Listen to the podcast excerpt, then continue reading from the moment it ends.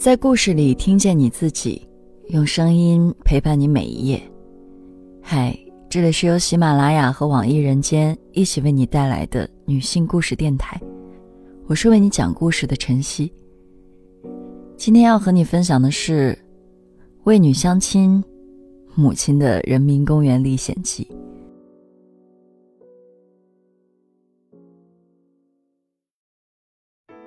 母亲姓夏，大我2轮，按说应该叫老夏，但她保持着少女般的心态，又爱臭美，因此我一直叫她小夏。当然还有另外一个理由，她还没像同龄人一样当上奶奶或外婆。前年春天，我和小夏路过人民公园，这是上海著名的相亲角。公园里很多和小夏年龄差不多的家长，他们把相亲简历挂在雨伞上，如同一个儿女贩卖市场。小夏看得眼冒绿光，好像当场要把我也卖掉一样。几天后，他回老家祭祖，谁知道没几天就回来了，还带来了更多的行李，说要在上海多待一阵子。周五的晚上，小夏说明天要出门办事儿，我盯着他看，一副你能有什么事儿的表情。他笑着从行李箱里掏出一张粉红色 A4 纸，上面写着硕大的征婚交友，附上3段式文章，开头详细介绍我的年龄、籍贯、大学等信息，中间介绍性格和兴趣爱好，最后一段写明了择偶标准，底部附上小夏的联系方式。小夏知道我反感逼婚，和我解释说清明节一大家子去给爷爷扫墓，亲戚们都求爷爷保佑他们的孙辈们平安健康。轮到我家时，大家都笑着说得求爷爷保佑我找个对象。回家路上，他和父亲一路沉默。我当时已经29岁了，他们觉得如果再不抓紧，以后就会更难，于是就想到了人民公园。这些年我和父母相处的经验是，永远不要在结婚生子这件事上尝试说服他们。变成所谓的大龄剩女之前，我从没让父母操心过。成绩优异，重点大学毕业，出国深造，后来来到上海，收入也不错，这些都是让父母以我为骄傲的。只是我不知道这份骄傲在没结婚这件事情上显得如此渺小。上海的生活节奏快，工作繁忙，增加了找对象的难度，加上身边和我年纪相仿、活得潇洒的单身姑娘很多，我就不觉得单身是个问题。然而每次回到老家，在和亲戚一大家子人的对照下，我在父母眼中就扎眼起来。这件事儿我们吵过很多次，每一年争吵，他们的攻击力都升一级，我的防守力却随着年龄增长慢慢下降，因此我也就放弃了抵抗。第二天，小夏6点半就起床了，带着马上领金龟婿回家的精气神出了门。到了公园，他发现路边放满雨伞，主人却没几个。一问才知道，上午人不多，大家就先用伞站好位置，晚点再过来。因为人太少了，小夏就去其他摊位看看，发现单身男生的简历特别少，满腔热情瞬间就被浇灭了80%。走着走着，他遇到一位东北大哥，介绍说是来给儿子相亲的。大哥了解完我的信息，提起熟人家里有一个男生，个子高，学历好，和我是绝配。征得小夏同意后，大哥和那位母亲打电话说起这事儿，两位母亲交换了手机号，约好晚上慢慢聊。下午3、4点，公园变得拥挤起来，家长们互相看简历，了解子女情况，觉得差不多就互换联系方式。小夏待到将近5点，只有4、5个人与他闲聊了几句，就没有下文了。这时他想起和另一位母亲的约定，满是期待的等待着晚上的通话。晚上，小夏特意出门找了个地方给那个阿姨打电话，过了好一会儿才回屋。我问他怎么样，他叹了口气，说本以为他俩互相介绍一下孩子的情况就可以交给年轻人聊，可是对面除了问起我，还问了好多我家的事儿。还说将来在上海一起买房，没个几百万想也不用想。那边的语气像审问一样，听得小夏直冒冷汗，只能告诉他一下子拿出几百万是有些为难。最终两人的对话在客套中不了了之。我想象着电话里女人咄咄逼人的气势，再看看小夏的样子，心里一阵难受。小夏并没有放弃，转天她换到了另一个位置，旁边的母亲也是来替女儿相亲的，和小夏聊天时一口一个你们外地的。小夏听着刺耳，半开玩笑的回了一句，听你的口音好像也不是本地人吧。对方急了，解释说他来上海30多年了，女儿也是上海出身，绝对新上海人。那之后又有好几个人称呼小夏外地的，言语中夹杂着傲慢。我知道后觉得好笑又心疼。去公园没几天，小夏掌握了相亲的技巧，她发挥应变能力，光是我的简历就被更改了近10次。比如别人说我其实不算白，于是介绍里的肤白貌美变成了面容姣好，根据男方是高是矮决定了我的身高是穿鞋前还是穿鞋后。他没有说谎，只是根据对方想要的做相应调整。即便如此，小夏在短短2个周末还是收到许多来自其他父母的差评，从我的近视、属相到我的专业和兴趣爱好，都变成任他们挑刺儿的地方。我对此非常生气，觉得自己是一块放在案板上的肉，被人戳来戳去。看我不太高兴的样子，小夏赶紧说她新认识了一个母亲，人很诚恳，儿子是硕士，和我年龄也相当。她说男方那边没意见，现在就看我的意思。她歪着头看我，眼神里满是期待。我知道这几天她承受了很多，只好硬着头皮答应和那个男生先网上聊起来。又跟他强调不要再去公园了，他嘴上说好，眼睛直直的看我，加了对方的微信，才露出心满意足的微笑。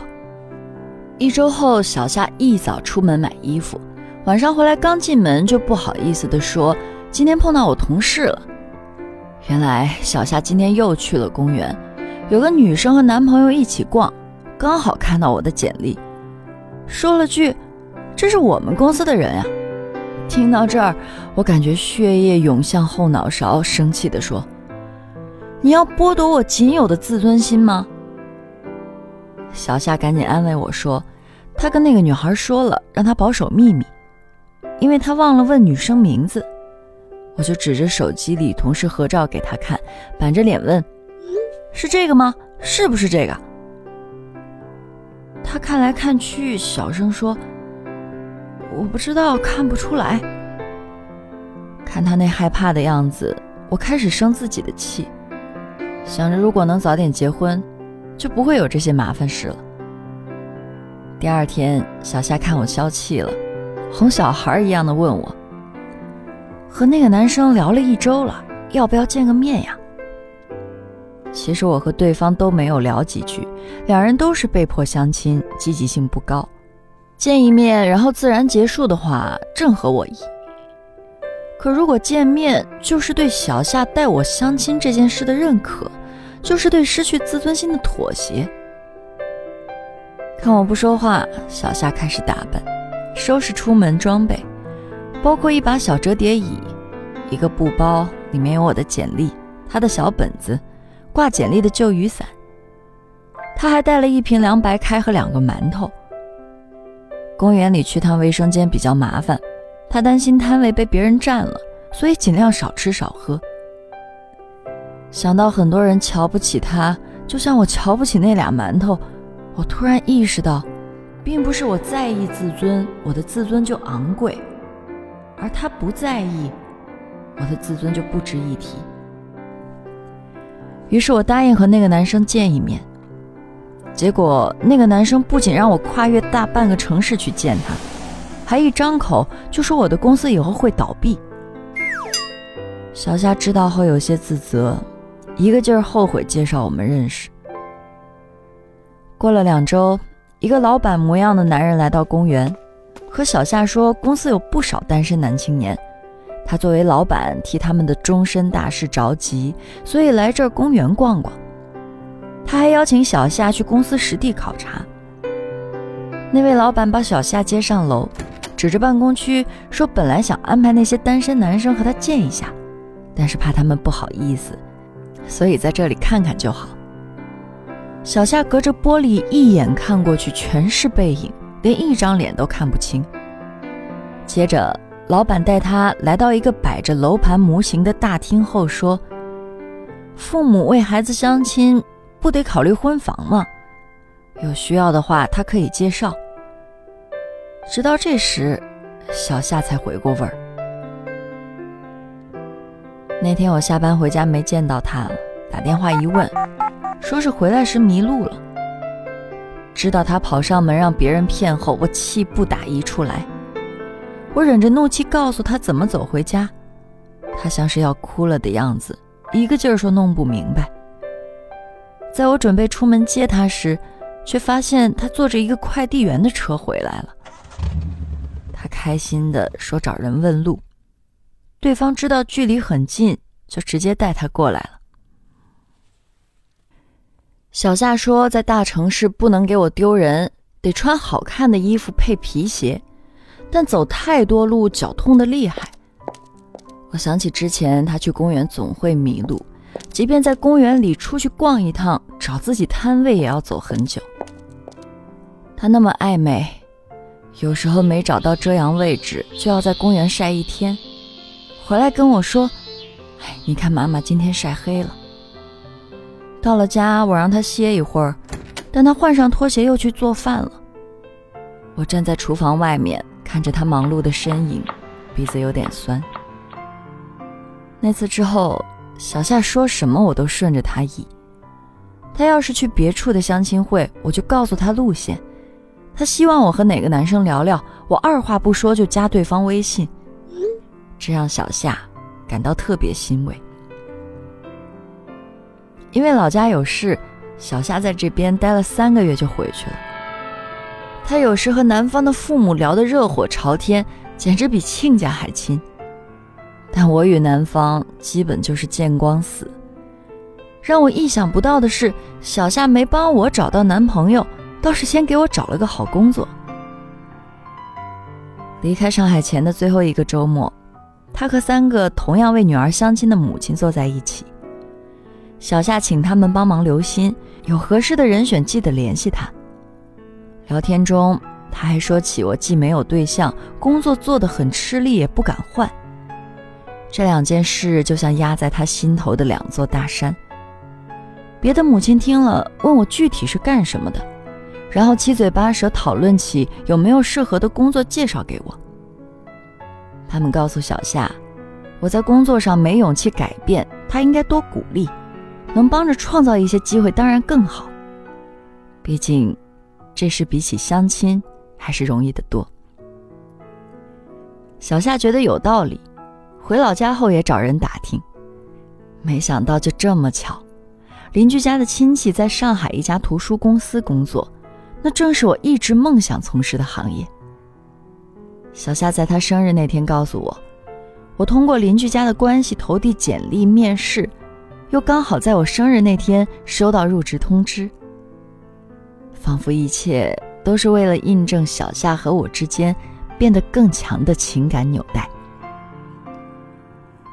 之前我的工作待遇不错，所以换工作时身边尽是反对的声音，连我也一度自我怀疑。但小夏清楚我真正想要的是什么，所以他坚决替我跨出第一步，鼓励我继续走下去。在那个时候我也更理解了小夏，他替我操劳相亲，或许并不是一定要左右我的人生，他只是用为人母的牵挂，用他的方式鼓励我往前迈一步。去年9月，小夏又来上海替我相亲了1个月，想在我生日前再努力一把。这一次我跟他保证积极配合，大概是心态变了，我开始发现一些相亲的乐趣。意识到不抱着太多目的性的见面，反而可以让我用更好奇的眼光去了解一个陌生人和他背后的故事。30岁生日那天，小夏和我在外面吃饭。这一年的相亲又以失败告终。吃过饭我们散步，他感慨着说，或许是我缘分还没到吧。